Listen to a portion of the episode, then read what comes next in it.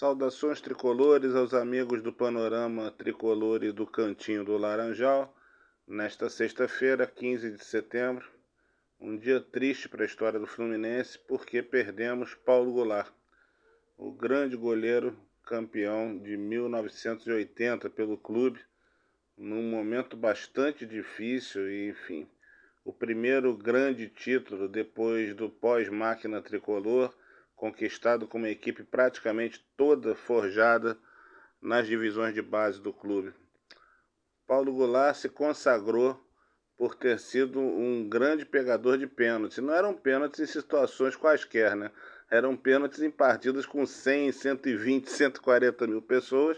E dentre os jogadores que perderam suas cobranças para ele estão simplesmente Zico, Roberto Dinamite e Nelinho, que foram três dos maiores cobradores de pênalti da história do futebol brasileiro. Paulo Goulart passou dez anos no Fluminense e durante um bom tempo ele era o terceiro ou quarto goleiro. Até que por volta de mil novecentos e setenta e nove, quando o Fluminense ainda tinha os experientes e consagrados Wendel e Renato, com ambos ficando de fora, Paulo Goulart acabou entrando como titular em algumas partidas e logo marcou a época para muita gente com a lembrança do mitológico Fla-Flu de quatorze de outubro de mil novecentos e setenta e nove, quando ele defendeu o pênalti cobrado por Zico e o Fluminense venceu naquela ocasião o Fla-Flu por três a zero. Naquele momento, logo ali, o Renato deixou o Fluminense, foi jogar no Bahia, e o Wendel deixou o Fluminense, foi jogar no Santa Cruz, virando uma troca por Givanildo, que também chegou a jogar com o Paulo Goulart durante pouco tempo e depois se mandou indo para o Sport. Enfim, Paulo Goulart remete ao tempo em que o Fluminense é, batia times poderosíssimos, batia muito no Vasco, né? E especialmente em mil novecentos e oitenta, que o Vasco tinha um timaço.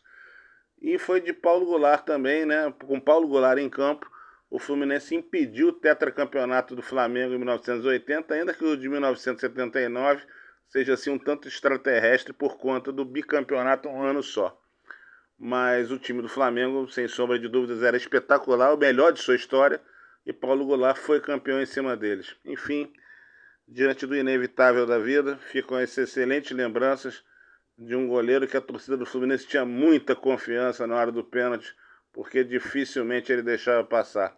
Onde quer que esteja, Paulo Goulart merece o apreço, o respeito, o sentimento dos tricolores, tanto aqueles que hoje estão muito tristes por conta da sua passagem, quanto aqueles que sequer viram-no jogar, mas que podem achar suas defesas espetaculares na internet e no Google e saber as histórias também de um dos grandes goleiros campeões pelo Fluminense Futebol Clube. É isso. Grande abraço aos amigos que seguem Panorama Tricolor e Cantinho do Laranjal. Eu sou Paulo Roberto Andel.